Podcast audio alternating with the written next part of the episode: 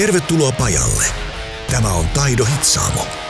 Tämä ei kuitenkaan ole puolivillainen tukityöllistämispaja, jossa nikkaroidaan valmiista muotista himmeleitä, vaan raaka verstas, jonka hitsaamataidon sauma on paikoin hyvinkin rosoista. Tervetuloa mukaan. Tervetuloa pajalle. Tämä on Taido Hitsaamon podcast ja taas on poimittu työvälineet käsiin ja ryhdytty toimeen. Mun nimi on Mikko Suhonen, mutta onneksi mukana on jälleen Suomen kamppailupuheen kruunaamaton kiihdyttäjä ja agitaattori Katja Anoskin. Morjesta pöytään, Katja. Mikä meininki? Ihan hyvä meininki, kiitos vaan.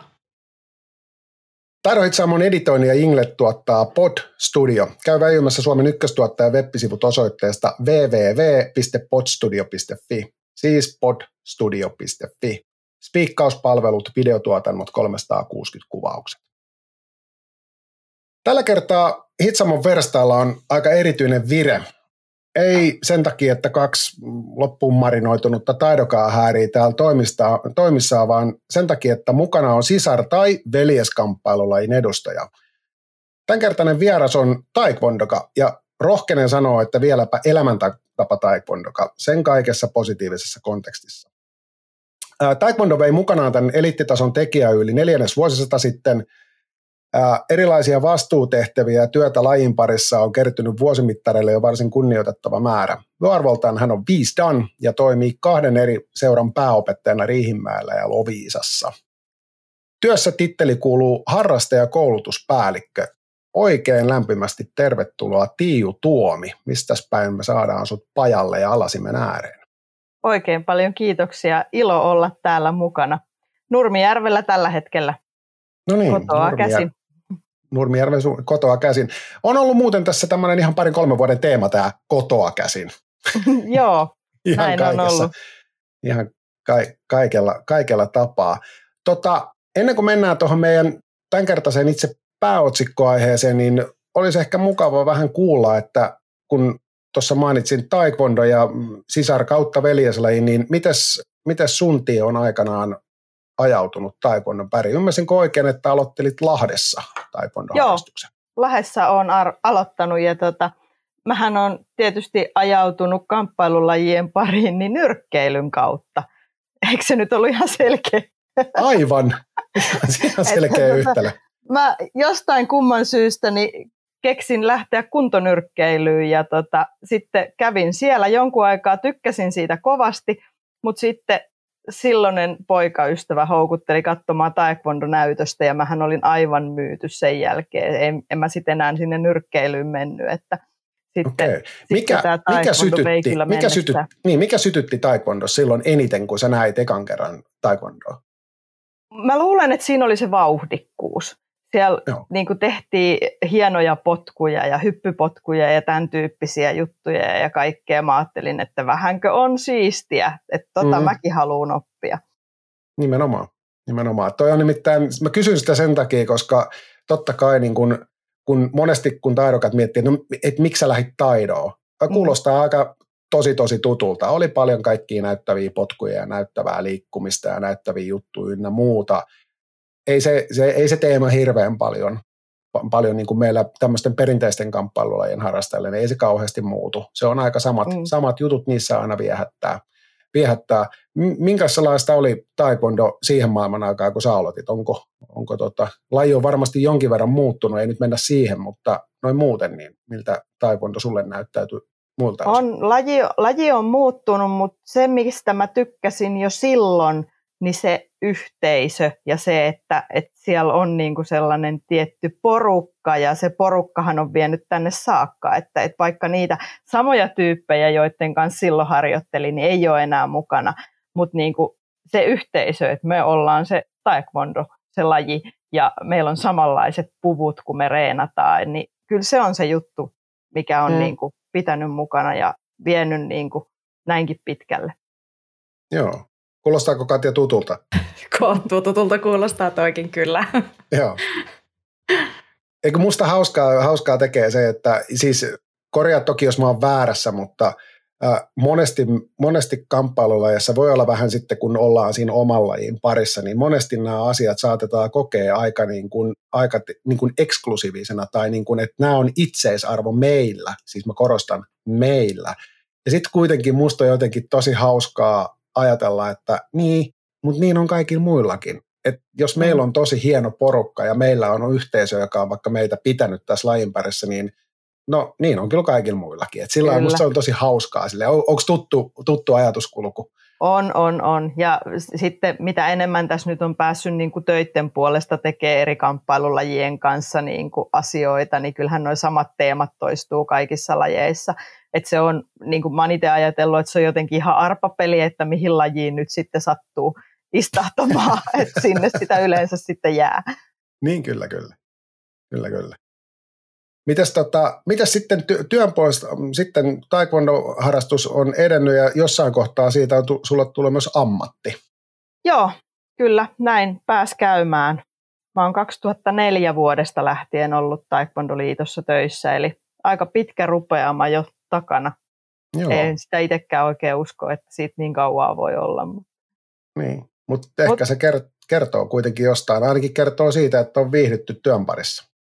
Kyllä, ja se mikä varmaan on niin kuin, tavallaan tehnyt suuren osan siitä viihtymisestä on se, että, että mun työtehtävät on tietysti muuttunut tosi paljon näiden vuosien aikana, että mä tulin silloin aikoinaan töihin, niin mä tulin nuorisovastaavan nimikkeellä ja mulle kuulu kaikki toimistohommat ja taloudet ja kaikki tämän tyyppiset asiat. Ja nykyään mä sitten oikeasti voin tehdä sitä harrastetoimintaa ja sitä koulutuspäällikön työtä, että, että se on niin kuin, että ne on tosi paljon vähän, mm. niin kuin, tai niin kuin tosi paljon erilaisia ne työhommat nykypäivänä kuin mitä silloin, kun mä tulin töihin. Ja yksikään no. päivä ei ole töissä ollut samanlainen. No niin, mä oon kyllä ymmärtänyt, kun mä oon esimerkiksi, no mä oon itse vaikka seurannut taidon puolesta useampien, useampien vaikka toiminnanjohtajien työtä, työtä ja no mm. Sera on meille molemmille, sinulle jopa kivuliaan tuttu, tuttu henkilö, tuttu henkilö ja kollega, mutta siis kyllähän siinä niin kuin, kyllä se työn kuvakin on muuttunut tosi tosi paljon tässä vuosien, vuosien varrella ja varmaan tosi paljon parempaan suuntaan, siis sillä tavalla, että se on, on niin kuin jalostunut. Et ennen se oli varmaan Joo. aika moninoista ja moninaista ja semmoista, no, että siellä oli aika paljon sitten tämmöisiä niin kuin, no aika käytännönläheisiä juttuja, mutta sitä kehittämistä ei ehkä sitten niinkään paljon. Niinpä. Ja kyllä mä oon tuosta ihan samaa mieltä, että parempaa suuntaa ollaan menty. Toisaalta myös ajattelen niin, että se on vähän niin kuin myös elinehto, että tässä hommassa ei voi jäädä paikalleen. Ei voi niin kuin olla silleen, että, että mä en nyt tee noita töitä, kun tämä on nyt, tämä mun juttu on niin kuin vaan tämä, että, että niin kuin tässä hommassa pitää niin kuin pystyä uusiutumaan ja tavallaan tekemään niitä uusia asioita ja ottamaan uusia asioita haltuun. Niin kuin nyt tämä koronahommakin esimerkiksi tässä nyt niin kuin aika – selkeästi osoitti, että ne, jotka pysty ottamaan sen homma haltuun, niin jos miettii vaikka meidänkin seuroja, että mm. osa seuroista otti sen niin kuin tavallaan haasteena ja hoiti se homman niin, että ne piti etäkursseja ja kaikkea muuta. Siis todella ylpeä on meidän seuroista, miten niin kuin osa seuroista otti sen asian niin kuin ihan vaan yhtenä asiana, että no tällainen nyt tuli ja me hoidetaan tämä siitä huolimatta. Totta kai oli jo niitäkin seuroja, jotka sitten niin kuin vähän niin kuin lannistui ja mm. ehkä toiminta meni vähän alaspäinkin, mutta Joo. osa seuroista hoiti tosi hyvin homman ja se kertoo mun mielestä just siitä, mistä pitääkin, että ollaan mm. niin kuin valmiita uusiutumaan ja tuomaan niitä uusia juttuja siihen, vaikka onkin perinteinen kamppailulaji, niin siitä Aivan. huolimatta.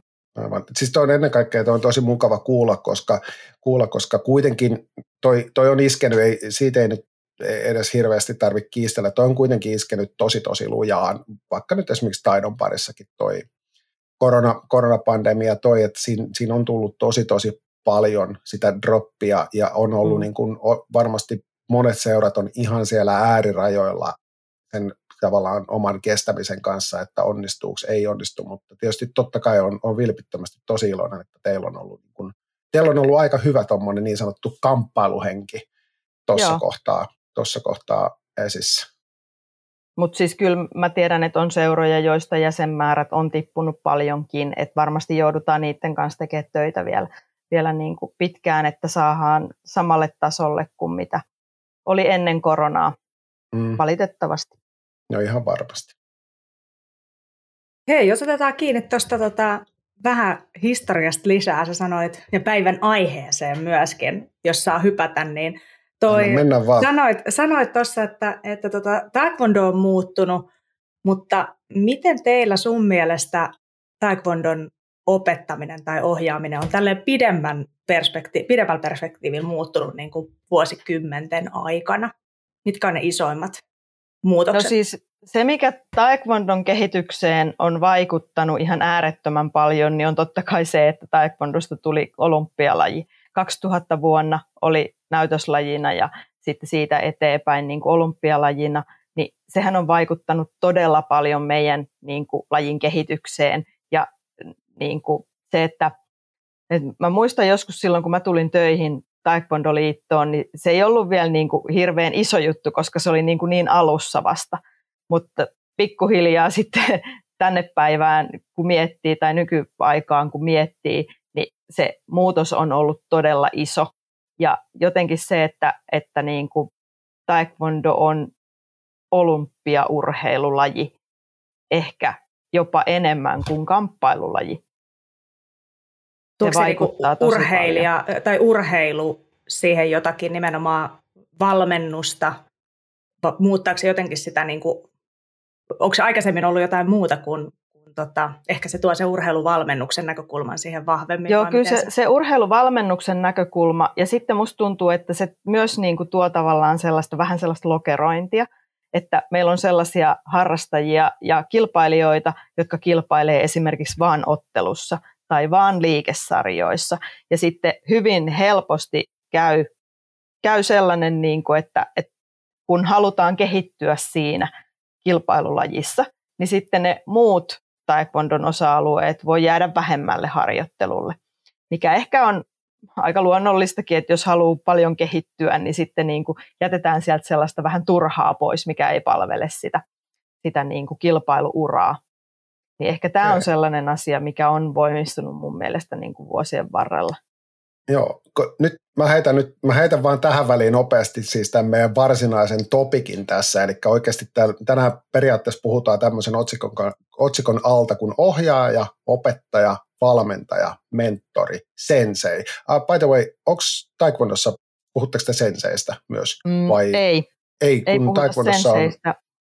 Eikö sensei ole niin kuin Japani? Se, se on ihan täysin japanilainen niin, termi. Niin, Joo, nyt tämä taas pal- pal- paljasti mun...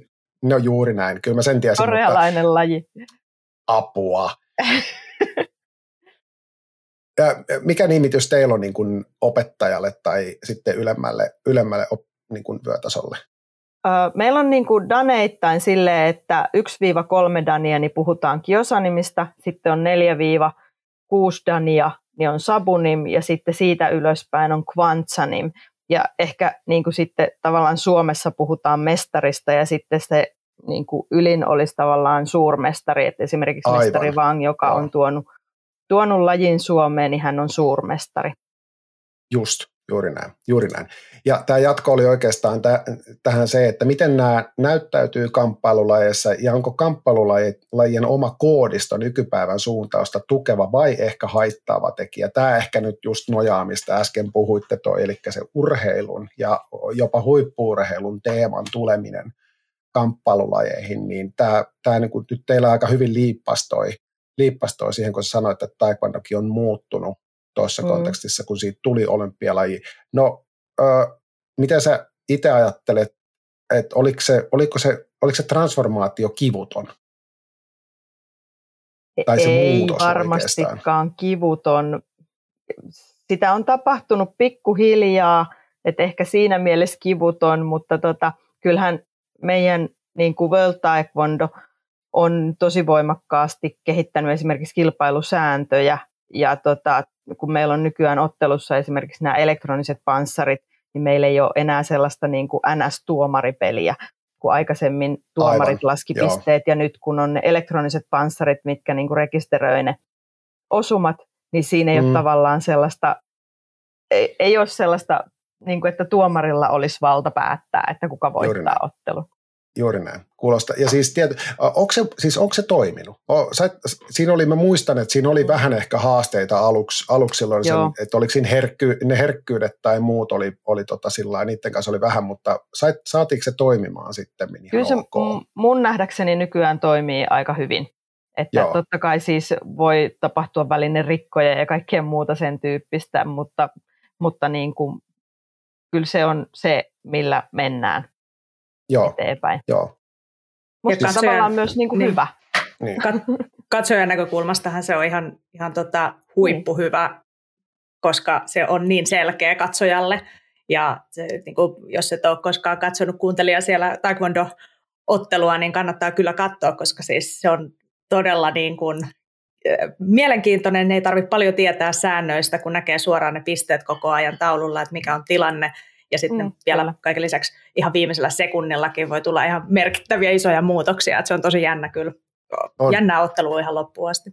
On, Joo, ja, ja kyllä niin kuin just toi niin kuin katsojan näkökulma on mun mielestä niin kuin tosi tärkeä myös, jos miettii sitä, että me halutaan kynsin ja hampain pysyä siellä olympialaisissa mukana, niin mitä mielenkiintoisempi se on katsojan näkökulmasta, niin sitä parempihan se on, että no, t- nämä muutokset täsmäl... on täsmännyt tai niin kuin tähdännyt just siihen.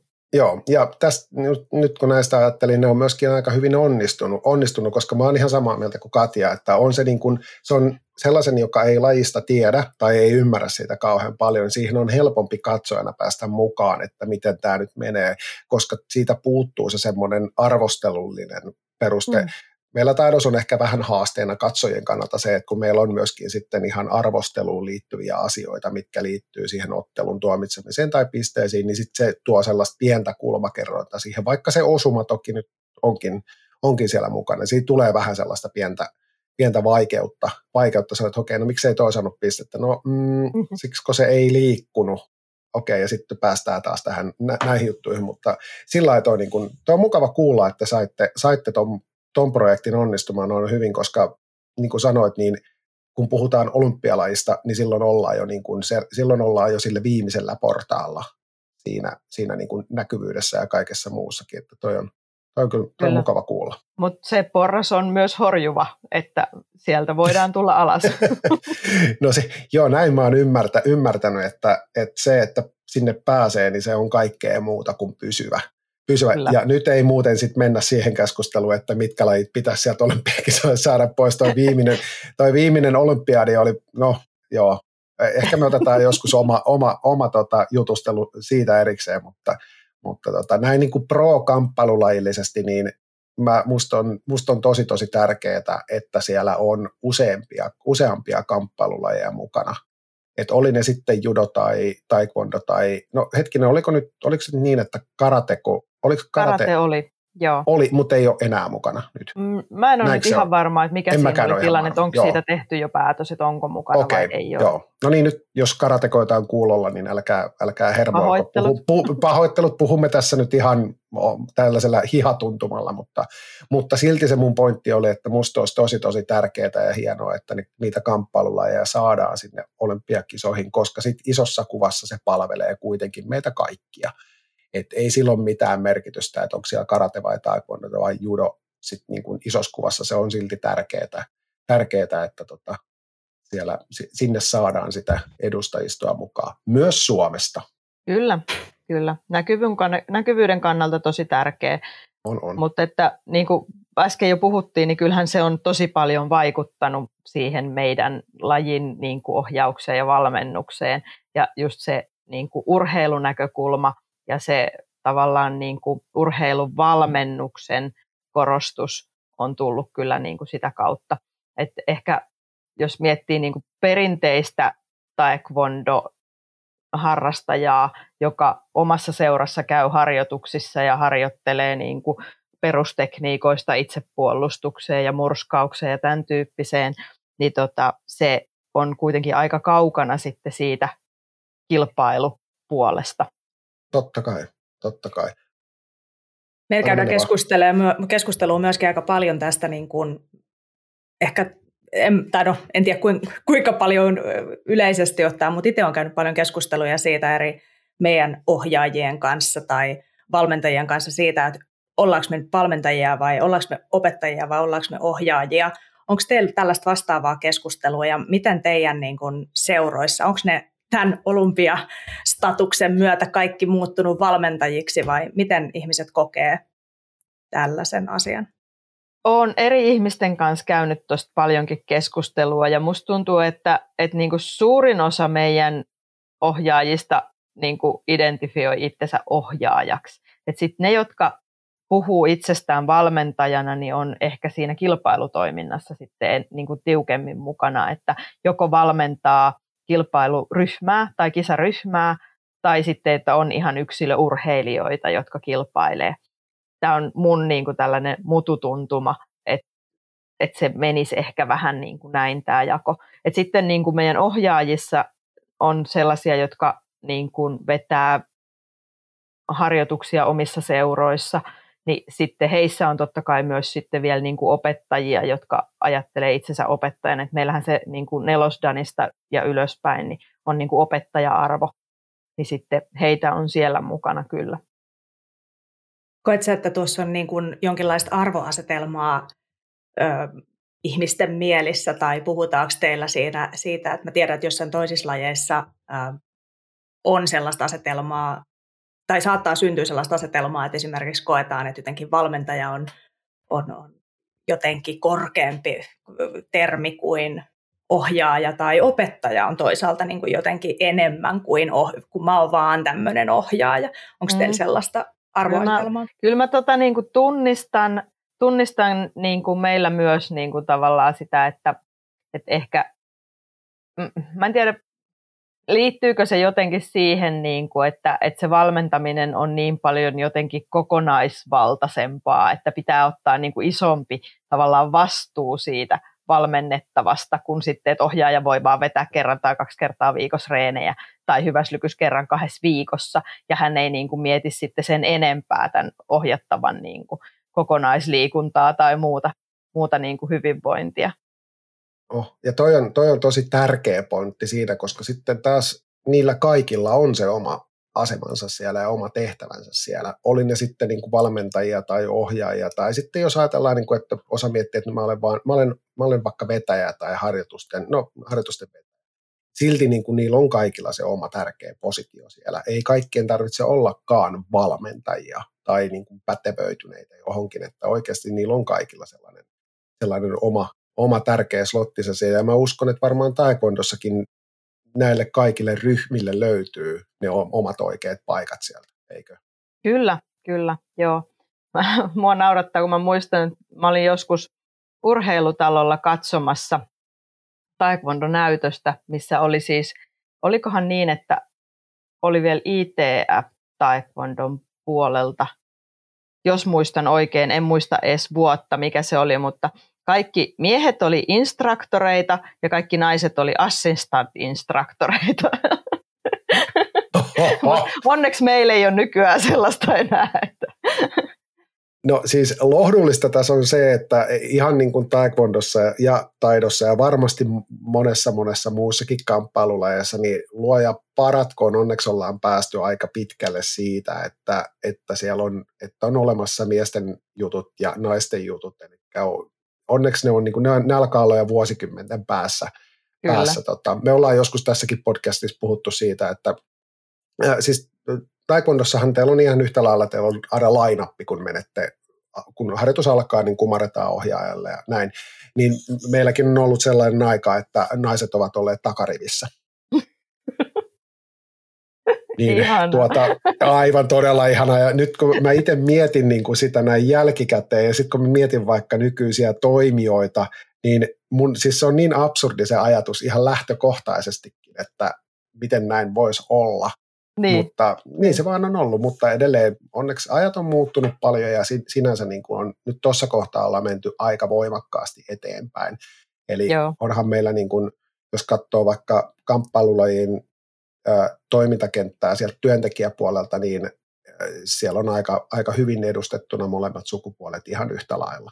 Ei kyllä. Niin Mutta kyllä mun jotenkin tuntuma on siihen se, että useimmin ne naiset on ohjaajia kuin valmentajia.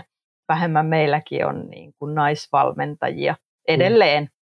Mm. mutta että se on sitten taas ehkä toisen keskustelun aihe.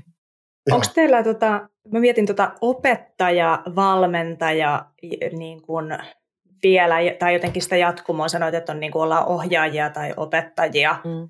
niin kuin monissa ehkä harrasteseuroissa. Onko siinä niin kuin, onko tuossa esimerkiksi äh, sama juttu, että on opettaja on jotenkin kokeneempi, ohjaaja mahdollisesti, tai että sillä olisi joku enemmän vastuuta, kun mä mietin sitä, että Mikko voi korjata, mutta taidossakin niin kuin ehkä sellainen ajatus perinteisesti on, että opettajalla tai senseillä on niin kuin laajempi vastuu siitä oppilaasta ja sen kehityksestä ja eteenpäin, eteenpäin viemisestä kuin ehkä harjoitusten ohjaajalla, joka on sit mahdollisesti kokemattomampi ehkä tai vielä Joo. alempi vyöarvoinen tai muuta.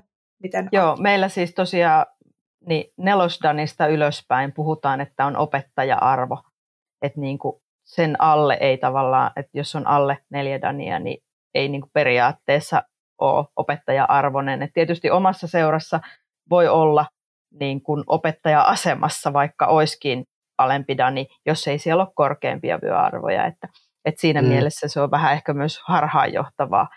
Mutta tota, jotenkin mulla on sellainen niin kuin ajatus siitä, että, että niin kuin, korjatkaa taas, jos mäkin olen väärässä, mutta eikö niin kuin, perinteisesti esimerkiksi Japanissa niin nämä senseit, niin nehän oli hyvin nöyriä ja sellaisia, niin kuin, et muistan jotain tällaisia juttuja, että, että sensei jäi siivoamaan harjoitusten jälkeen tai teki iltapalaa kaikille tai jotain muuta on, tämän tyyppistä. Siis on, on, on, on. Ja siis ihan oot, ihan oot jäljillä. Siis Japanissa, japanilaisessa siinä niin kuin sensei-kulttuurissa on semmoinen, semmoinen teema, siis esimerkiksi omille oppilaille, että sensei siellä heillä saattaa joskus, vaikka esimerkiksi niin kuin mennään syömään, sensei saattaa tarjota omille oppilailleen. Tai se voi mm. muuten niin kuin tavallaan pitää heistä huolta.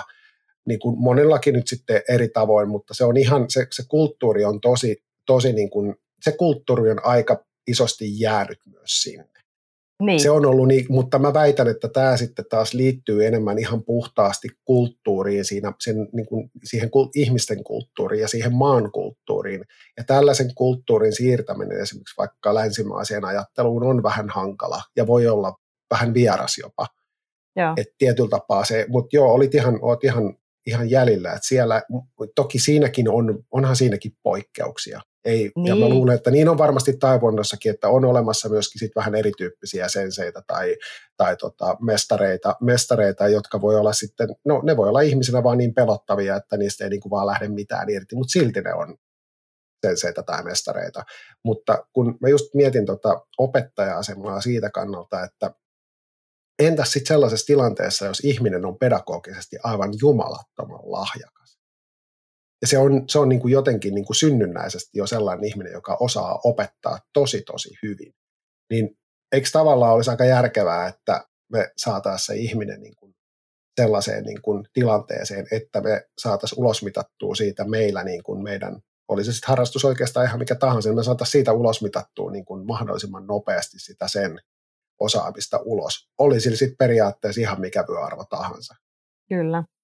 Tuosta on ihan sama vähän, mieltä. Vähän nyt, vähän, nyt, vähän nyt oikasin tässä kaikki, onhan, siis nyt menee helposti siihen koulutus- ja muuhun keskusteluun, mutta silti on olemassa sellaisia ihmisiä, jotka on luontaisesti, ne on jotenkin vaan ihan maagisen tai ja he, niitä, niitä sujuu se niin kuin tosi luontevasti heti kättelyssä. Katja? Tuosta tulee tosi hyvin. Siis, kun mä mietin siis sitä, että et, et toihan on just tolleen, toiset on, on niin kuin jotenkin eh, luontaisesti voi olla hyviä, hyviä opettajia. Mä mietin just tätä niin kuin opettajuutta tai sitä ää, sellaista, mitä ehkä meillä tämmöisissä budolajeissa tai, tai muissa kamppailulajeissa, perinteisissä kamppailulajeissa ää, ajatellaan, että mitä se opettajuus on, niin siihen liittyy se sellainen jonkinlainen niin kuin mentoroinnin tai mitä me kutsuttaisiin mentoriksi ää, kokeneemman ää, kamppailijan niin kuin viisaus tietyllä tavalla. Ja se, se ei ole pelkästään sit sitä pedagogista osaamista.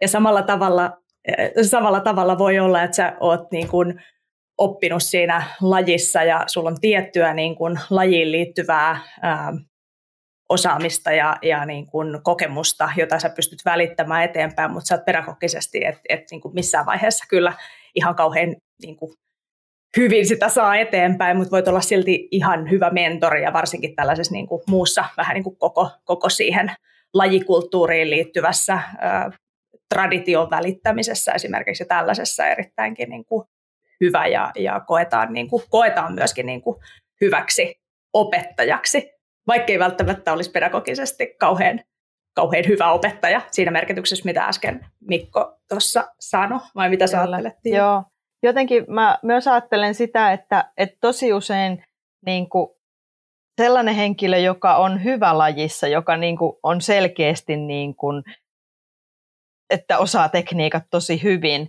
niin tota, hän, hänet myös niin kuin jotenkin ajatellaan hyvä, hyväksi opettajaksi, vaikka se ei välttämättä pidä paikkaansakaan. Mutta sitten taas niin kuin tavallaan se, että jos ei ole lajissa ehkä niin hyvä, niin sitten tavallaan se,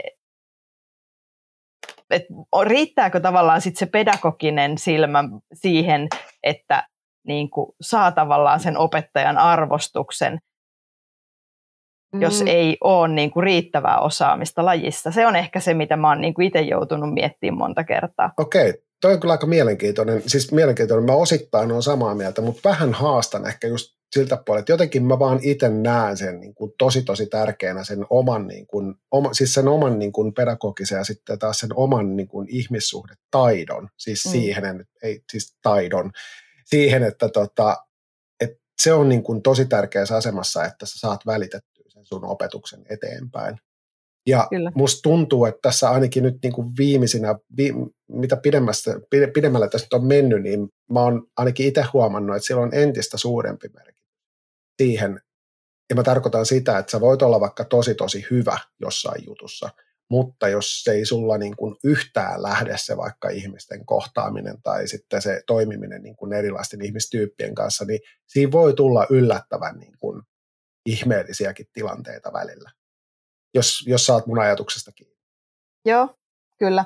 kyllä. Ja sitten niin kuin niin kuin mä sanoin just, että se, joka on hyvä lajissa, niin ei välttämättä osaa opettaa ollenkaan niin, ja mm. voi puuttua just esimerkiksi vaikka vuorovaikutustaidot, mikä on todella tärkeä kuitenkin siinä, niin kuin, että sä opetat jollekin jotain, niin mm. niin, että joutuu väkisinkin olemaan vuorovaikutuksessa. Niin. Kyllä mä niin kuin, tavallaan jotenkin itse ajattelen, että, että ehkä onneksi myös meillä on jo jonkun verran sitä sellaista niin kuin urheiluvalmennusosaamista, mikä keskittyy kuitenkin niin kuin siihen, että, että se urheilija on niin kuin keskiössä, eikä niinkään se opettaja.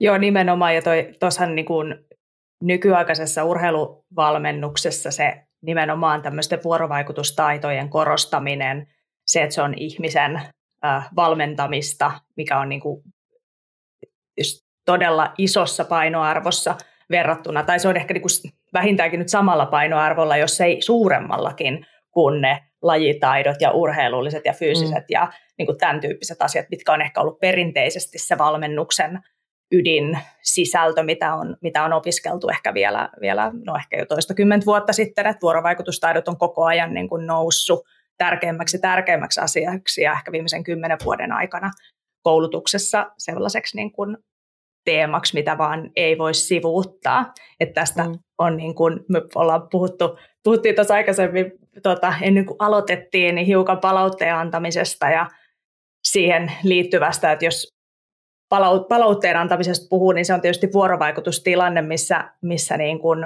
äh, ihminen on siinä tunteidensa ja kaikkien tulkintojensa ja taustansa kanssa. Ja siinä on kyllä niin kuin suurimmaksi osaksi on mahdollisuus mennä pieleen yleensä sen palautteenannon kanssa. Mikä, miten sä näet, että tällainen esimerkiksi on muuttunut teidän lajissa ja kuinka paljon siitä puhutaan tänä päivänä vuorovaikutustaitojen ja palautteenannon merkityksestä? No just niin kuin noin, mitä sä toitkin esille, että, että viimeisen kymmenen vuoden aikana niin koulutuksissa on korostettu enemmän ja enemmän niitä vuorovaikutustaitoja ja sitä, että, että niin kuin miten saadaan se viesti menemään sitten sinne perille. Tota, mm, ehkä niin kuin, itse ajattelen, että, että kun on kuullut niitä kaikkia kauhutapauksia, että et silloin entisaikaa, kun korealaiset mestarit toi lajia, niin tota, jos teit väärin, niin sait pampukepistä jalkoihin ja kaikkea muuta tällaista. Kuulostaa, niin, kuulostaapa tutulta. Kyllä mä niin kuin jotenkin ajattelen, että luojan kiitos ollaan tultu niistä ajoista niin kuin eteenpäin. Ja just se palautteen anto on kyllä sellainen asia, että, että mikä niin kuin on mun mielestä todella hyvä, että se on niistä vanhoista ajoista muuttunut, koska me kaikki tiedetään, että, että niin kuin jos mietitään vaikka jonkun uuden taidon oppimista, niin miten paljon helpommin sä opit sen uuden taidon, kun sä saat kannustusta ja niin kuin sellaista, että sulla on hyvä fiilis, kun sä harjoittelet sitä, vertaa sitten siihen, että, että sulle huudetaan, että taas sä teet väärin ja miksi sä teet noin, tai niin kuin, että on koko aika sellainen niin kuin pelko takapuolessa, että nyt mä mokaan. Niin mm-hmm. tota, kyllä mä jotenkin ajattelen, että onneksi se on muuttunut se kulttuuri ja että nykyään niin kuin osataan antaa oikein sitä palautetta. Ei varmasti kaikki osaa, mutta ainakin suurin osa varmasti nykyään jo niin kuin osaa ajatella sen palautteen annon niin kuin sen oppimisen, että kun se on niin kuin oppimisen edellytys kuitenkin, että sä saat palautetta että onko, on se sitten ulkoista palautetta tai sisäistä palautetta, mutta että jos ohjaaja antaa tai valmentaja antaa sitä ulkoista palautetta, niin sitten tavallaan niin, että, että se myös ymmärretään se palaute ja siitä pystytään niin kuin ottamaan oppia ja saamaan irti jotain korjausehdotusta tai jotain muuta tämän tyyppistä, että millä pääsee sitten niin kuin eteenpäin. Mä muistan omiakin kauhutarinoita siitä, kun tota, mä oon ollut joskus niin kuin uutena punavöisenä jossain liiton tapahtumissa silleen, että on ollut niin kuin ensimmäisiä kertoja, että dankokeeseen ollaan tähtäämässä niin ensimmäiset punaisten ja mustien vöitten reenit tai jotkut tällaiset, mihin mä oon osallistunut. Ja siellä on sitten ollut korkeat danit vetämässä meille treenejä ja se yksi niistä sanoi mulle sitten jossain vaiheessa, muistaakseni te tehtiin kertopotkua lätkiin ja se tuli siihen mun viereen ja kysyi, että luuleeko se joskus pääsevässä dankokeeseen tuollaisella tekniikalla? No. Tämä on, niinku no niin. oikeasti, tämä on niinku oikeasti sellainen, niinku, kun miettii mun osaamista nykyään jotenkin niinku ohjaaja ja valmentaja kouluttajana, että, että niinku, toivottavasti kukaan niistä, jotka on käynyt mun koulutuksissa, niin ei mene tuollaista sanomaan kenellekään. No mä oon ihan sataprosenttisen varma, että ei, ei sun, sun oppien pohjalta ei varmasti menekään, mutta siis toi on silti, toi on valitettavan tuttua. Siis sillä hmm. tavalla varsinkin tuolta, varsinkin jostain pimeältä keskiajalta, kun näet lähtee kaivelemaan. Kaivelemaan, niin joo, kyllä se on ollut niin kuin siellä on aika semmoista niin kuin raskassoutusta ja se, on, ja se on ehkä joskus perustunutkin enemmän sellaiseen niin kuin hyvin tylyy ja semmoiseen tote, niin sanottuun toteavaan palautteeseen. Et, niin. No olihan, et olihan se huono.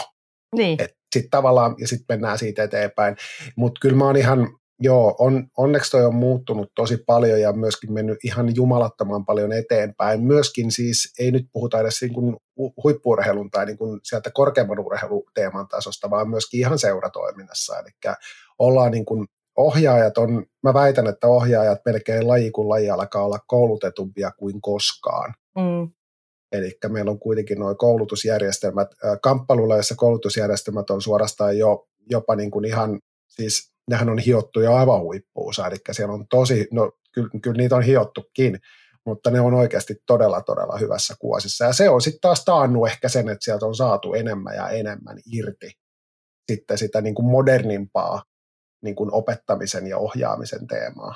Toisaalta sitten taas meillähän kuitenkin koko ajan tulee uusia ohjaajia mukaan ja, ja tota, niin kuin koulutusta tarvitaan tavallaan koko ajan jatkuvasti, että et se ta, saadaan niin kuin näitä asioita eteenpäin, koska tämä ei ole mitenkään itsestään selvää. Mä uskon, että jokainen on tehnyt, niin kuin, antanut palautetta ohjaajana, sellaista palautetta, minkä jälkeen niin kuin miettii, että no ehkä ei nyt tullut sanottua just parhaiten mun niin kuin perussynti palautteen antamisessa on se, että mä saatan sanoa, että joo ihan hyvä, mutta voisit mm-hmm. korjata vielä tätä ja tota ja tota. Ja se on sellainen, mikä tavallaan itse myös tunnistaa, että minkä antaa itsellensä. Et mm. itsekin usein antaa itselle palautetta sillä tavalla, että katsoo videota ja, ja tota, joo, toi meni ihan hyvin, mutta kun siinä ei ollut tämä ja tämä ja tämä kunnossa. Ja sehän sitten hirveän herkästi menee sille seuraavalle, ja se on ehkä taitolajeissa hyvinkin tyypillinen tapa niin mm. kytätä niitä virheitä ihan hirveästi ja sitä, että korjaavaa palautetta jotenkin ajatellaan, että sitä pitää saada ihan kauheasti, mutta sitten se voisi olla myös niin, että sen korjaavan palautteenkin voi tavallaan antaa positiivisesti, eli tavallaan, että enemmänkin siihen, mikä, mikä on se suunta, teepä tällä tavalla, tai niin kuin, et, et, älä, et, ei niin päin, että vältä tämän tyyppisiä virheitä, sä teit tuommoisen ja tuommoisen virheen siellä, tee paremmin, mikä on tämä niin. tyypillinen myöskin, että ei, ei edes kerrota, että mitä pitää tehdä paremmin, kunhan vaan vältät niin. noita virheitä, mitä äsken niin. teit.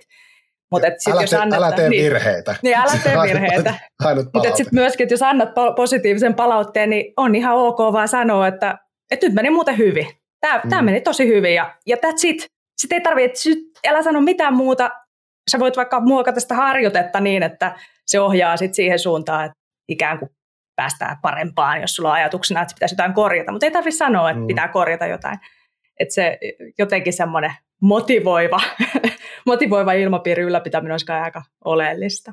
Joo, mä tunnistan itsestäni kyllä ton, että itselle antaa sitä palautetta silleen, että no ihan hyvä, mutta ton ja ton olisi voinut vielä korjata. Ja niin kuin, mä luulen, että mun lapset tunnistaa sen myös, koska molemmat harrastaa taekwondoa, niin tota, mä luulen, että he tunnistaa myös niin kuin sen, että aina se äiti naputtaa niistä tietyistä asioista ja niin kuin, että miksi se aina sanoo niistä jutuista. Mutta tota, niin, äh, on myös törmännyt sit sellaisiin, varsinkin niin kuin jotenkin tuntuu, että, että jos on niin kuin kilpailutoiminnassa, meillä varsinkin sit se liikesarjapuoli, kun siellä tehdään niin kuin todella pilkun tarkkaa niin kuin työtä niissä tekniikoissa, mm-hmm. niin sitten tavallaan, että siellä myös niin kuin ne ne tota, niin kilpailijat niin haluaa nimenomaan sitä sellaista, että löydetään ne virheet siellä, kun meillähän myös niin kuin liikesarjapuolella kisaaminen, niin siellä niin kuin tuomarit laskee virheitä. Ja sitten sä saat niin kuin pisteet niin, että, että niin kuin tavallaan maksimista lähdetään vähentämään virheiden mukaan niitä pisteitä. Ja tavallaan, että siellä sitten taas niin kuin se, että jos niin kuin tämä kilpailija ei saa palautetta niistä virheistään, niin hän kokee, että hän ei ole saanut palautetta. Että se niin kuin automaattisesti jotenkin sit lasketaan niin, että jos niitä virheitä ei kerrottu tässä nyt, niin sitten niin kuin meni hukkaan tämä, että en saanut mitään palautetta. Siinä on semmoinen hauska, hauska, mitä mä oon miettinyt tosi paljon, kun itselläkin on, on niin voimistelutaustaa, missä, missä ja tietysti meillä myös taidon hokeissa ei samalla tavalla ehkä niin virheitä merkata, mutta toki se on sitä virheiden etsimistä tosi paljon on tarkka tapa, miten tehdään. Voimistelussa se on just näin, katsotaan, että sä saat, miinustetaan, miinustetaan pisteitä sen mukaan, miten on mikäkin kohta väärin tavallaan siitä, siitä esteettisestä, mitä halutaan. Ja tota, mutta niin kuin, että me ollaan silti ehkä opetettu harrastajia tai opetetaan turhaankin siihen, että ikään kuin se virhe katoaa, kun se kerrotaan ääneen.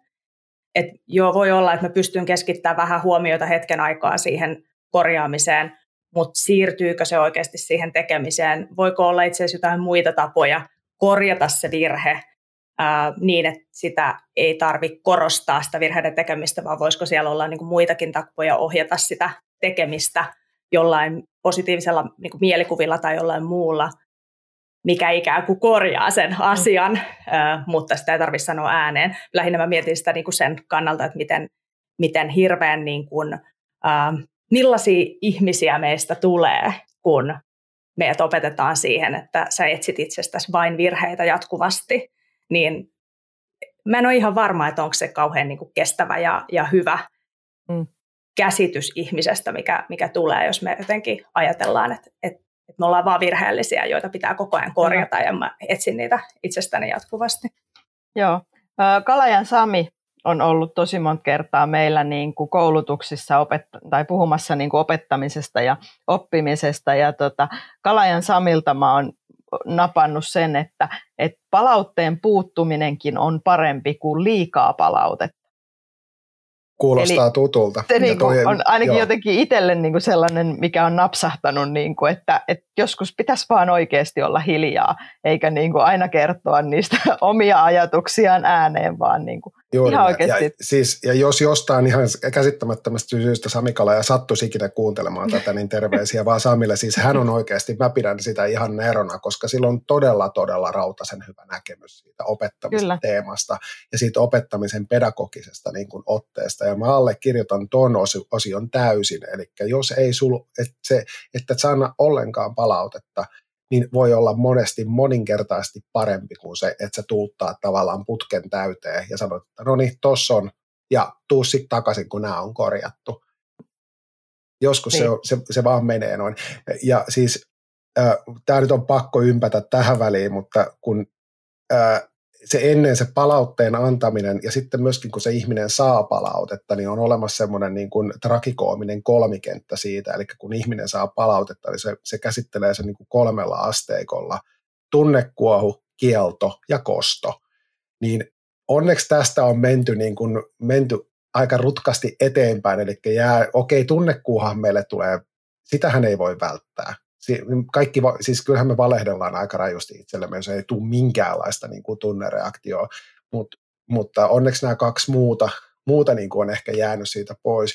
Ja sitten taas se tunnekuohun käsittelykin on kuitenkin, se on inhimillistä ja se on sitten taas enemmän vähän siellä niin kuin omassa syykkeessä, että miten sen niin kuin kykenee, kykenee käsittelemään, antaako sen tulla tielle siinä, siinä niin kuin opetus, opetustilanteessa tai, tai näin. Mitä itse olette muuten mieltä siitä?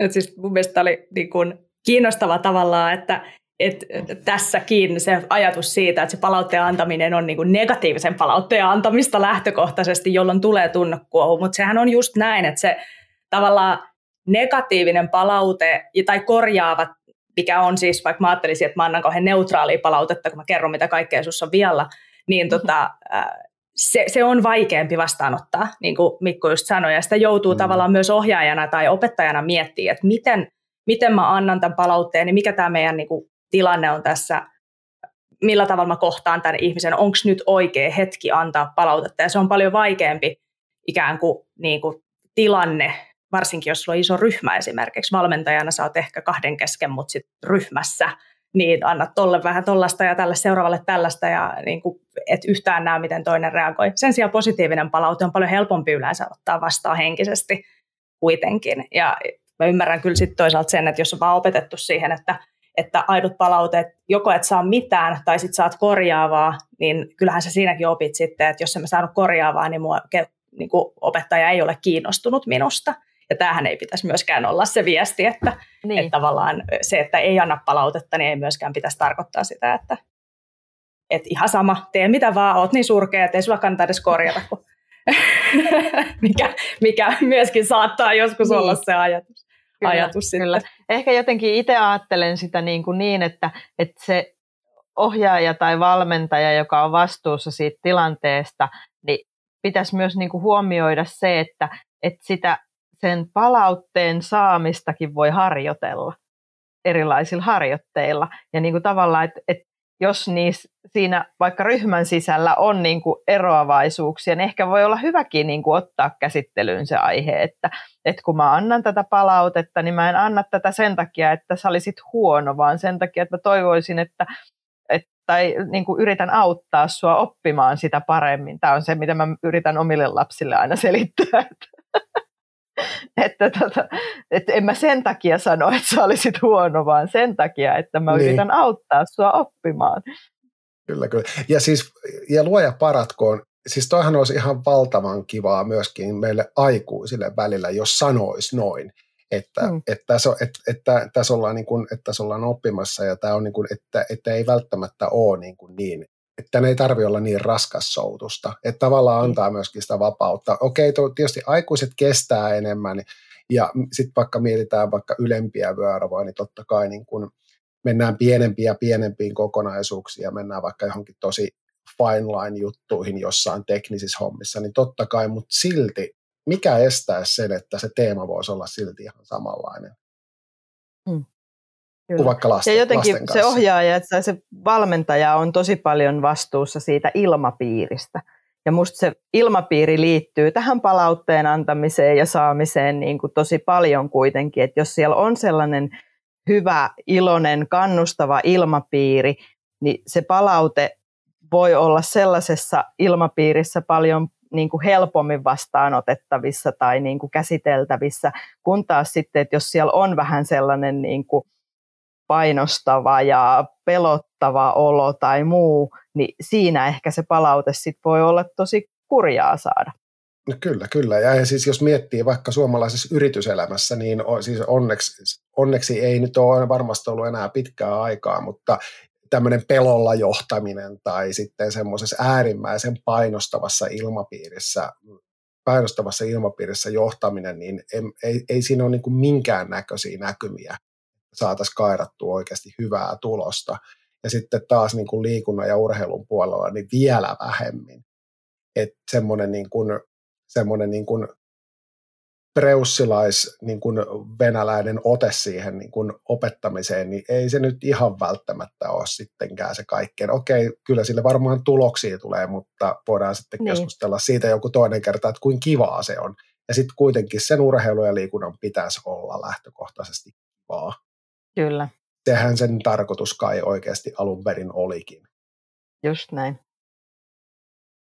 Tuosta tuosta vielä niin kuin palautteen antamisesta ja, ja, ja vuorovaikutuksesta ja tällaisesta, niin tässäkin mä mietin sitä, että sen silloin kun sä oot ohjaajana, jos mä ymmärtäisin ohjaamisen niin, että sulla on iso ryhmä ja käyt vetämässä ne treenit kerran siellä tai muutamia treenejä, näet aika harvoin niitä harrastajia treeneissä, niin se ohjeiden, ää, tai o, tota, palautteen antaminen ja, ja tällainen niin kuin on kyllä hyvin erilaista kuin silloin, kun sulla on kyse valmennussuhteesta tai sitten tämmöisestä opettajuudesta myöskin, jos, jos sitä ajattelee niin, että sekin on sellainen, tai vaikka tämmöisestä mentoroinnista, missä mä vielä ajattelen, että se on niin kuin myöskin sellaista henkilökohtaisempaa tai jollain tavalla tunnetaan syvemmin se, se oppilas, kenen kanssa, kenen kanssa tehdään. Miten sä näet, onko se, onko se näin? Mitä se voisi ottaa huomioon? Kyllä se varmasti on just noin, niin kuin sä kuvasit, että se on erilaista siellä, niin kuin jos puhutaan, että on harrastusryhmä, missä käy ohjaamassa kerran tai kaksi kertaa viikossa. Niin kyllä se varmasti on erilaista kuin sitten niin kuin valmennussuhteessa, missä niin kuin varmaan se valmentajan, tai mä jotenkin ajattelen, että se valmentajan vastuu niin kuin siitä yksilöstä on jotenkin niin kuin laajempi. Et, tai niin, siinä on niin kuin, tavallaan erilaisia kerroksia. Ehkä mä jotenkin ajattelen sen niin, että, että se alinkerros on tavallaan se, että, että käy vetämässä ne reenit ja saat vielä hyvässä lykyssä niin kuin joltain aiheen, mitä sun pitää vetää ja miten sä sen vedät ja näin poispäin. Ja silloin sun niin kuin vastuulla on se, että sä hoidat sen tilanteen sen yhden harjoituskerran. Sitten taas niin kuin se seuraava kerros on niin kuin siihen se, että sitten oot vastuussa siitä ryhmästä. Ja sä ehkä teet ne kausisuunnitelmat, että mitä missäkin, mihin kohtaan otetaan ja niin kuin miten niitä asioita otetaan. Ehkä niin kuin mietitään vaikka tulevia vyökokeita, että nämä asiat pitää osata niin kuin ennen sitä ja ne pitää niissä reeneissä käydä läpi. Sitten ehkä siitä se seuraava kerros olisi se, että, että oot niin kuin opettaja-asemassa ja niin kuin tavallaan vastuussa vaikka useammasta ryhmästä ja siitä, että ne niin kuin kehittyy eteenpäin. Että siellä on niin kuin tavallaan sellainen jatkumo olemassa, että ne ei ole vain yksittäisiä treenejä, vaan että sitten niin kuin siellä on tällainen, että, että joko se sitten yleensä kai se pohjautuu niin kuin vyökoen vaatimuksiin, että mennään niiden mukaisesti eteenpäin. Ja, että nyt mulla on vaikka tämä vihreä sinisten vöisten ryhmä, jonka mä vien kahdessa vuodessa kaikki niin kuin punaiselle vyölle ja niin kuin siihen kaikki kehittymisasiat, että fyysiset ominaisuudet ja lajiominaisuudet ja muut kaikki tällaiset. Ja sitten jotenkin siitä ehkä olisi vielä se yksi kerros niin kuin tavallaan se, että on, on niin kuin yksilöurheilijoita, joita viedään eteenpäin. Et sit siinä on vielä niin, kuin niin paljon, jotenkin mä ajattelen, että, että on vielä niin kuin erilaisia juttuja, että kun sitten tulee kaikki ravinnot ja levot ja niin kuin mm. tämän tyyppiset, mihin pitää niin kuin pystyä sit niin kuin ottamaan vähintään kantaa, jos ei nyt niin kuin käskemään, että miten ne tehdään. Joo, koska semmoinen kysymys oikeastaan tuohon, kun puhuttiin tuosta vastuusta, niin mm. jos jätetään se ihan viimeinen leijeri, koska jotenkin se on helppo ymmärtää, että jos sä oot vaikka jonkun henkilökohtainen valmentaja, vaikka huippuurheilussa, niin jotenkin siinä on ehkä helpompi ajatella se vastuu, mutta jos tiputetaan siitä vähän alaspäin, niin loppujen lopuksi onko valmentajalla tai ohjaaja, ohjaajalla, niin onko sillä loppujen lopuksi hirveän paljon vastuuta siitä, että miten se sen opetettava kehittyy? Miten te näette? Katja voisiko ehkä ottaa tuohon kiinni. Tiiu, eka. Minkälainen, onko oikeasti, onko sillä ohjaajalla vastuuta? No niin kuin lähtökohtaisesti mä itse ajattelen niin, että, että opettaja antaa mahdollisuuksia oppia. Ja sitten se on tämän niin kuin yksilön vastuulla ottaa niistä kiinni. Et, mm. et, niin kuin, tavallaan, et, eihän se opettaja voi kaataa sitä osaamista kenenkään päähän, vaan se oppijahan on aina aktiivinen niin kuin yksilö että joko se ottaa sitä oppia vastaan tai ei ota oppia vastaan. Niin. Et joka tapauksessa se, se vaatii niinku sen, että se oppija on aina niinku aktiivinen. Et se ei, ei voi olla sellaista valmennus- tai opetussuhdetta, että toinen ei ole siinä mukana. Joo, se on, se on vähän haastava, kohan se olisikin noin päin. Oliko Katja sun mitään Joo, siis ihan sillä, sillä samaa mieltä jo ehdottomasti, että eihän, ei se sille, oppiminen ei voi olla opettajan vastuulla, että kyllä se oppi, oppimisesta täytyy sen, sen harrastajan itse, itse ottaa vastuuta, mutta, kyllä, mut, mutta just, just näin, että se opettaja luo sen ympäristön ja on vastuussa myöskin jälleen kerran siitä niin kuin omalta osaltaan siitä, siitä tota, ilmapiiristä ja, ja mikä siellä on ja puut, puuttumisesta esimerkiksi huonoon käytökseen siellä, siellä mm. salilla ja tällaisista asioista, mitkä, mitkä niin kuin rikkoo, rikkoo sitä niin kuin myös ryhmässä, Joo. ryhmässä sitä tota, ilmapiiriä mahdollisesti ja tällaisiin asioihin. että kyllä, kyllä silloin niin on vastuu. Mutta tuossa selkeästi minusta oli aika hyvä, kun sanoit tuosta myöskin, että tuossa on tosi leijereitä, että, että myöskin palautteen antamisessa niin voisi ehkä ajatella niin, että sillä ohjaajalla –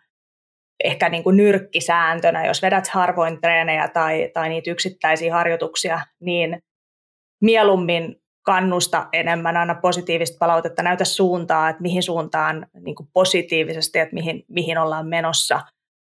Mutta, et, mutta niin kuin tavallaan voi ajatella, että voisi välttää sellaista niin kuin armotonta kritiikkiä tai että mahdollisimman paljon korjaavaa palautetta, koska sä et voi tietää, sulla ei ole mahdollisuutta samalla tavalla olla niin kuin vuorovaikutuksessa ihmisten kanssa ja sitten mitä ikään kuin enemmän ottaa sitä opettajan roolia tai kasvaa opettajaksi tai sitten valmentajaksi, niin sitä enemmän tulee myös sit vastuuta siihen, että, että siitä niin kuin eri tavalla siitä kehittymisestä, jolloin ja siitä suunnit- harjoitusten suunnittelusta ja muusta, niin silloin myöskin voi antaa palautettakin niin kuin ihan eri tavalla ja eri syvyydellä, koska sulla on mm. mahdollisuus ikään kuin. Yksi, mikä, mitä niin kuin itse olen jotenkin pyrkinyt viime aikoina enemmän ja enemmän käyttämään, niin on se harrastajan tai se harjoittelijan oma sellainen niin kuin sisäinen palaute.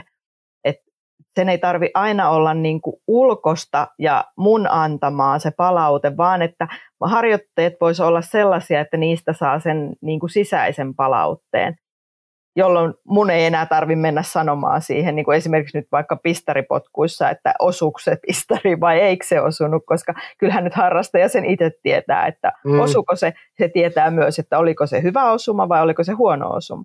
Ei mun tarvitse mennä kertomaan sitä enää. Ihan loistavaa, koska tuosta on niin kuin taas jälleen kerran tämä mun lempiesimerkki, esimerkiksi golfi on tosi hyvä esimerkki tuosta, kun mun golfopettaja opettaa tai siis yrittää opettaa täysin toista ja tuosta keski-ikäistä miestä golfaamaan, niin se sisäinen palaute on, ja, se on, ja hän, on, hän on siis pedagogisesti aivan, aivan sairaan hyvä opettaja. Mä tykkään siitä tosi tosi paljon, plus että hän on myöskin todella niin kuin ammattitaitoinen. Mutta se on myöskin, ja hän aika paljon myös jättää siihen sisäisen palautteen niin kuin, sisäiselle palautteelle tilaa, eli se luottaa siihen, että minä, mä kyllä itse näen, ja mä myöskin itse pystyn toteamaan sellainen, milloin se meni niin kuin ihan päin honkiin se homma. Ja sitä kautta sitten prosessoimaan sitä ilman, että sen tarvitsisi olla koko ajan. Siis huomasin, että sehän meni ihan helvettiin. Juu, huomasin. Et jotenkin mun on tosi helppo jäsentää toi. Ja tota mä ehkä just, tota pitää varmaan miettiä meillä niin kuin vaikka taidon parissakin entistä enemmän, että tutkiskella sitä, että miten me saadaan sitä sisäistä palautetta itse niin kuin jäsenneltyä paremmin. Ei, siis, ei, ei taido poikkea nyt sitten kuitenkaan taekwondosta justkaan ihan niin hirveän paljon, jos vaikka miettii liikesarjaa. Joo, toisessa ollaan vähän enemmän pystyssä kuin toisessa, mutta silti kädet jalat heiluu sinne tänne ja tehdään juttuja, mutta silti se perusteema on enemmän tai vähemmän ihan samanlainen. Mm. Niin se sisäisen palautteen niin kuin osuus. Toi, toi olisi, toi olisi semmoinen mielenkiintoinen topikki, tuosta voisi oikeastaan joskus taidakoiden kanssa jauhaakin, niin kuin siis opettaja- ja opetusmielessä mielessä tota, enemmän. Taido Hitsaamo. Hei, otetaan, otetaan hetki, Katja, sulla oli kouluttautumisesta vielä jotain. Niin me puhuttiin tuossa aikaisemminkin, aikaisemminkin jo ö, hiukan sanoit, että, tai siis Mikko taisi sanoa, että meillä on aika koulutettua porukkaa ja, ja tota, kamppailulajeissa, mutta sä oot koulutuksen parissa enemmänkin tekemisissä myös työn puolesta tai, tai tota, seuraat uusia ää, ohjaajan alkuja, jotka tulee koulutuspolulle. Mitä sä näet, mikä merkitys on, on niin kouluttautumisella ja erityisesti kun meillä on aika paljon vapaaehtoisia tässä mukana, niin kuinka hyvin teidän taekwondo-porukka käy kouluttautumassa? No kyllä niin kuin meillä vuosittain sellainen 30 aloittaa ohjaaja polulla, mikä on mun mielestä ihan hyvä määrä. Että tota, me uudistettiin meidän ykköstason koulutus 2019 ja tota, se ehkä vielä vähän hakee paikkaansa siinä mielessä, että vuosittain kovinkaan moni ei suorita sitä loppuun asti, mutta tota, joka tapauksessa siis sellainen kymmenisen kappaletta sen lisäksi, että 30 aloittaa, niin 10 suorittaa sen myös niin kuin loppuun saakka, niin se on ollut viime vuosina sellainen. Ja tota, et mun mielestä niin kuin meillä aloittaa hyvin, hyvin. Meillä on riittänyt aika paljon ohjaajia myös niin kuin esimerkiksi näihin kamppailulajien yhteisiin niin kuin ohjaajakoulutuksiin, mitä on kakkostasolla tarjottu. Et meillä on ollut aikuisharrastajien ohjaajakoulutuksessa on ollut porukkaa ja sitten on ollut näissä junioriohjaajakoulutuksissa on ollut porukkaa. Valmentajakoulutuksissa on ollut myös jonkun verran, et kyllä mä niin kuin sanoisin, että meillä on aktiivisesti kouluttautuvia. Ja tota, se, mikä mm, niin kuin on tavallaan meidän siinä ykköstason koulutuksessa, kun me uudistettiin sitä, niin yhtenä tärkeänä asiana silloin pohdittiin sitä, että, että miten me saadaan siinä koulutuksessa ihmiset ajattelemaan omilla aivoilla.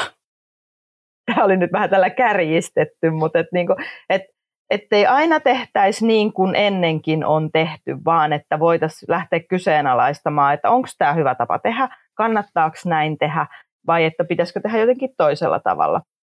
Ja tota, ehkä just niin kuin tavallaan tämä liittyy myös siihen, mitä aikaisemmin puhuttiin niin kuin siitä palautteen antamisesta ja siitä, että, että ää, aloitteleva ohjaaja niin kuin tosi helposti menee siihen, että vetää treenejä samalla tavalla kuin mitä hänelle on vedetty treenejä.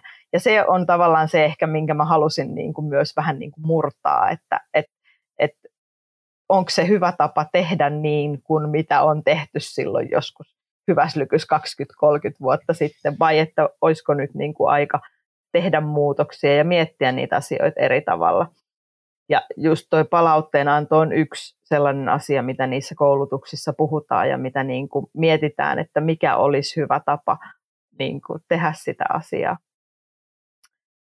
Oliko sinulla joku kysymys niin, mä vielä, mietin, mihin mä en vastannut? Joo, siis, eikö, mietin myöskin, tuli itse asiassa lennosta mieleen siis se, että äh, harrastaako teidän niin kuin ohjaajat, siis tekeekö ne itse myös koko ajan aktiivisesti taekwondoa, että onko ne ne myös treenaajia samalla? Kyllä pääsääntöisesti joo, kyllä.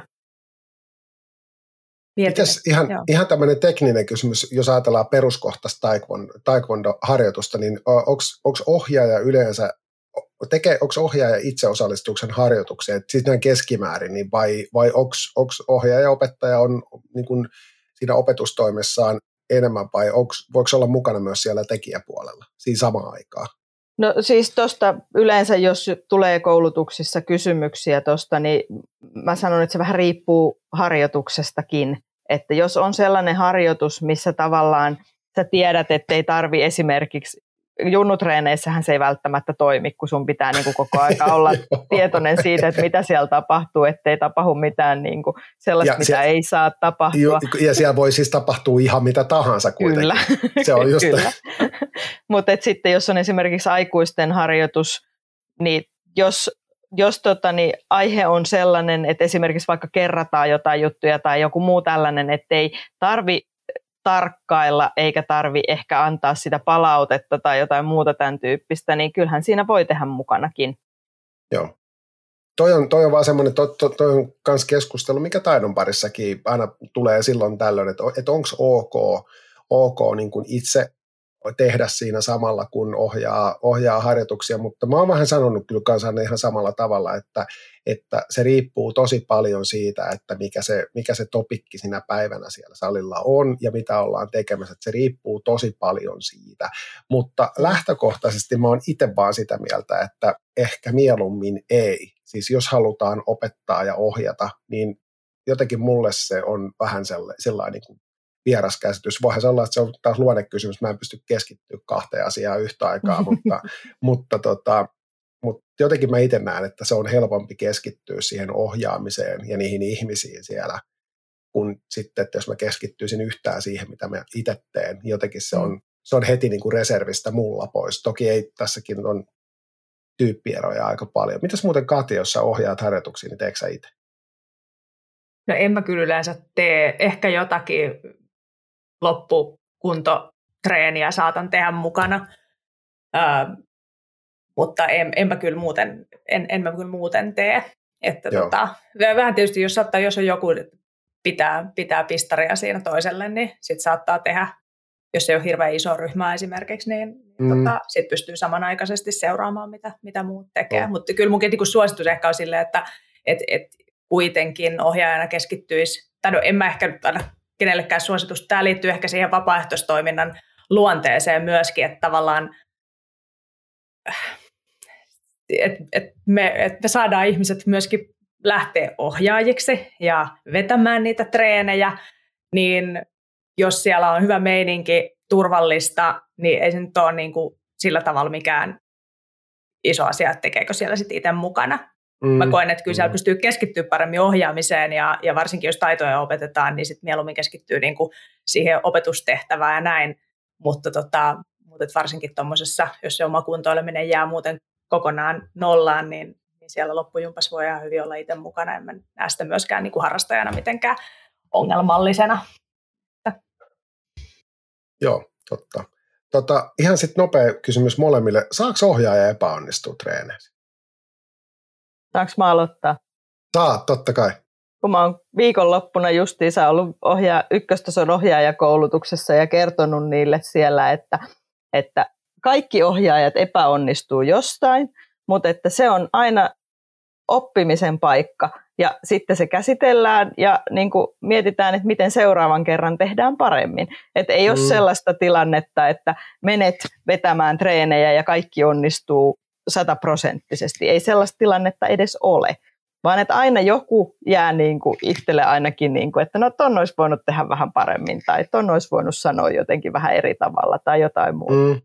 Epäonnistuminen Katja. on lahja. Joo, ja se, mä, tästä mä olen ihan samaa mieltä. Kyllä, kyllä joo. Siis tota, voin sellaisen salaisuuden kertoa, että mä oon kyllä niin kuin joka ikisen treenin jälkeen mietin aina, että, että meniköhän tämä nyt taaskaan yhtään putkeen, ei tajunnut yhtään, mitä mä yritin sanoa, mä puhuin ihan liikaa tuossa kohdassa ja, ja niin kuin, ei vitsi, tämäkin varmaan, että turhautukohan nyt jotkut siellä harjoituksissa ja saikohan ne nyt tästä yhtään mitään ja tuleekohan ne uudestaan. Että kyllä mä oon niin ihan superankara kylitelleni treenien, treenien ohjaamisessa Tunnistan aina. saman.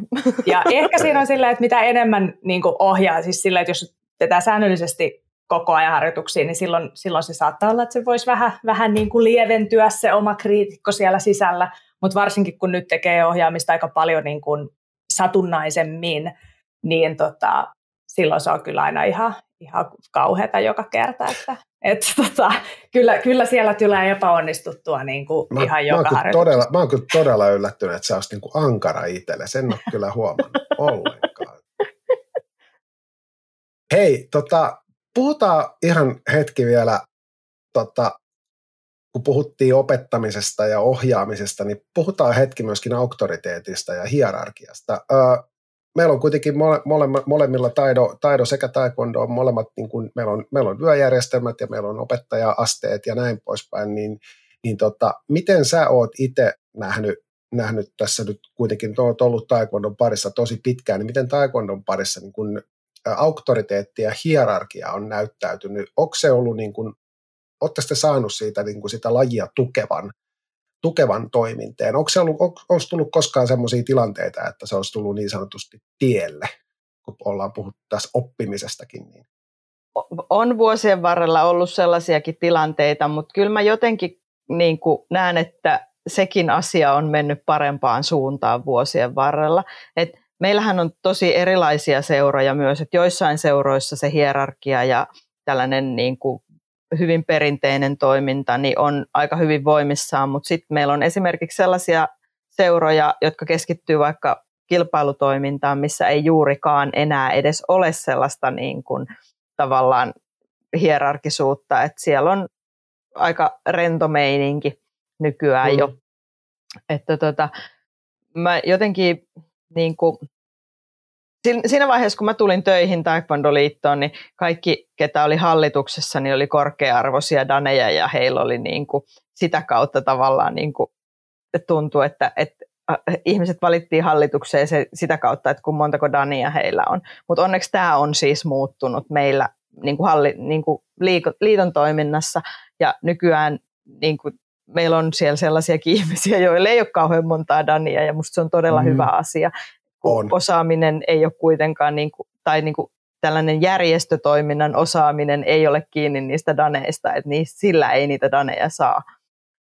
Että tota, sitten seuroissa on tosi erilailla, erilailla niin kuin, miten se hierarkia näkyy siellä. Mä itse olen aika rento sen suhteen, että mä en niin kuin omissa seuroissani ihan hirveästi sitä haluakaan korostaa, vaan että mm mennään mieluummin siis sellaisella niin kuin hyvällä fiiliksellä ja sellaisella hyvällä ilmapiirillä, no. kun että mä haluaisin korostaa sitä, niin. että minulla on nyt viisi dania, kumartakaa minua. Se ei ole jotenkin niin kuin mun ajatuksia ollenkaan.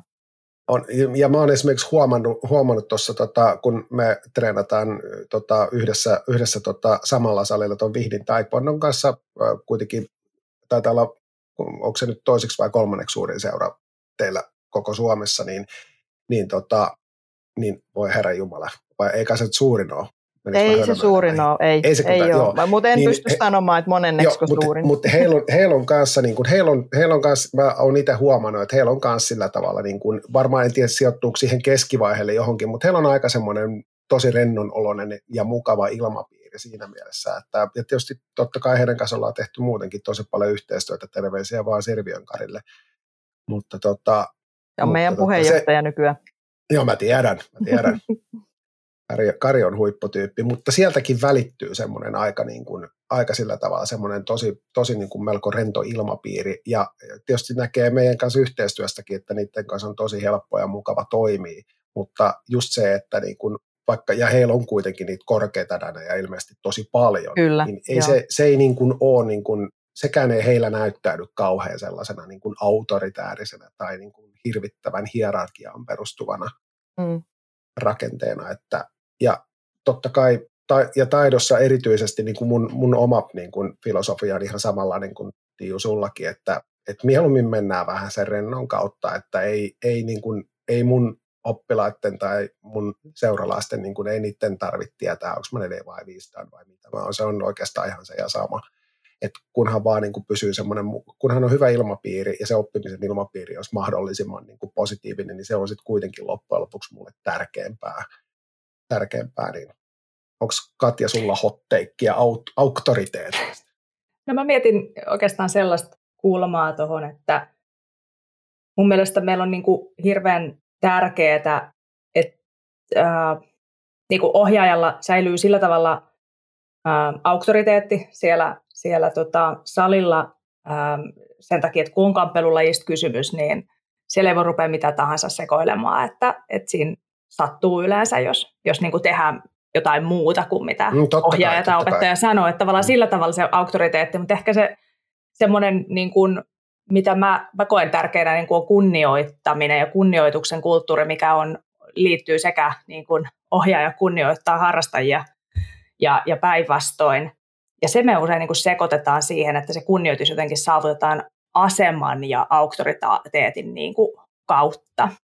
Ja mun mm. mielestä se on sellainen, mikä, mikä niin kuin, että, että jotenkin, että kun jollain on joku, joku hierarkiassa ylempänä oleva asema, niin sitten se ikään kuin ansaitsee jotenkin kunnioituksen. Ja se niin kuin menee semmoiseksi niin kuin mössöksi sen jälkeen. Mun mielestä se, sitä ei pitäisi sekoittaa, että jotenkin ihmisten pitäisi olla aina muistaa, että se kunnioitus, kunnioitus siellä ja, ja sitä kautta myös tulee se auktoriteetti, niin se ansaitaan kuitenkin salilla omalla toiminnalla ja sillä omalla muiden kunnioittamisella niin kuin puoli ja toisin, niin jotenkin sellaista, mm. sellaista toivoisin enemmän, koska tuohon auktoriteettiin voi liittyä niin paljon ja semmoiseen aseman tuomaan auktoriteettiin voi liittyä niin paljon myös sit negatiivisia puolia, mitä ei ehkä nyt avata sitä Pandoran lipasta, mutta, Juu, mutta ei, ei, ei, niin kuin, ei nyt mennä siihen. Se, sellaista, sellaista, että tavallaan, niin kuin, että se välttämättä uskalla esimerkiksi sanoa. Että jos on semmoinen kulttuuri, että, että, että noudatetaan opettajan käskyjä ihan sama, mitä sieltä tulee, ja ei uskalla niin. sanoa, että, että, tota, että tämä ei ole oikein, tai tämä, mitä sä sanoit, niin ei ole ok, mm. niin tota, se johtaa aika niin kuin ikäviin juttuihin yleensä. Mutta tota, mut joo, että siinä mielessä, siinä mielessä tota, Heräskö Tiiu mitään, mitään tota, tosta lisää? Joo, mä oon tosta ihan siis samaa mieltä, että se kunnioitus pitää ansaita, ei se tule vyöarvon perusteella, vaan että, että sä niin kuin, tavallaan ansaitset sen sillä omalla käytöksellä ja sillä, että miten sä kunnioitat muita. Että kyllä niin kuin, mä jotenkin ajattelen, että, että musta on tosi kiva, kun ihmiset tulee mun treeneihin ja niin kuin tavallaan se, että, että jos mä sitten ylen katson heitä, niin kyllähän mä siinä niin kuin itseäni potkin nilkoille enkä niin kuin ketään muuta. Se on just näin. On just näin. Ihan nopeasti tähän, tähän loppuun vielä pakko kysyä sellainen kysymys. Kuitenkin teilläkin, teillä, teilläkin tota, teillä on hyvät suhteet kuitenkin sinne Korean päähän ja on ymmärtänyt, että teilläkin ilmeisesti sieltä tulee niin kuin opettajia myös, tai siis mestareita, suurmestareita tulee myös Suomeen opettamaan aina silloin tällöin.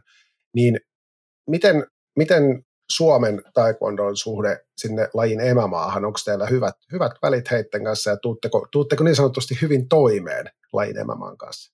No siis joo, tullaan tosi hyvin toimeen ja mulla on sellainen käsitys, että suomalaista osaamista kyllä siellä, sielläkin päässä arvostetaan. Mutta meillähän on tällä hetkellä niinkin hyvä tilanne, että, että tota, niin Korean, Korean tota, niin valtio tukee taekwondon levittämistä maailmalle.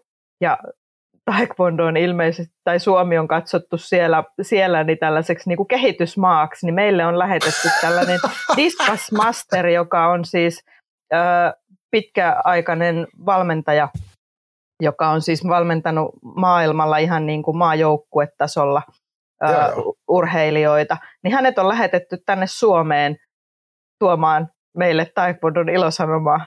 Okay. Ja tota, siis hän asuu nyt tällä hetkellä Suomessa. Joo, joo. Kukkivon maksaa joo. hänelle palkan ja hän niin kuin on tekemässä taekwondoa täällä meidän kanssa, että meillä on tosi mm. hyvä tilanne tällä hetkellä. No on siis, ja tuohan on ihan loistava sana kehitysmaa, ihan skidisti vähän kalskahti, kalskahti mulle tietäen, kuinka hemmetin vahva ja hyvä asema taekwondolla on muuten, mutta siis ehkä paras anekdootti ikinä, ikinä, mutta silti toi on tosi tosi positiivista ja tuo on tosi hyvä juttu, koska toihan tarkoittaa myös teidän kannalta sitä, että te saatte myöskin sitten Suomen sisällä vietyä, vietyä lajiin, että entistä paremmin eteenpäin entistä paremmin eteenpäin.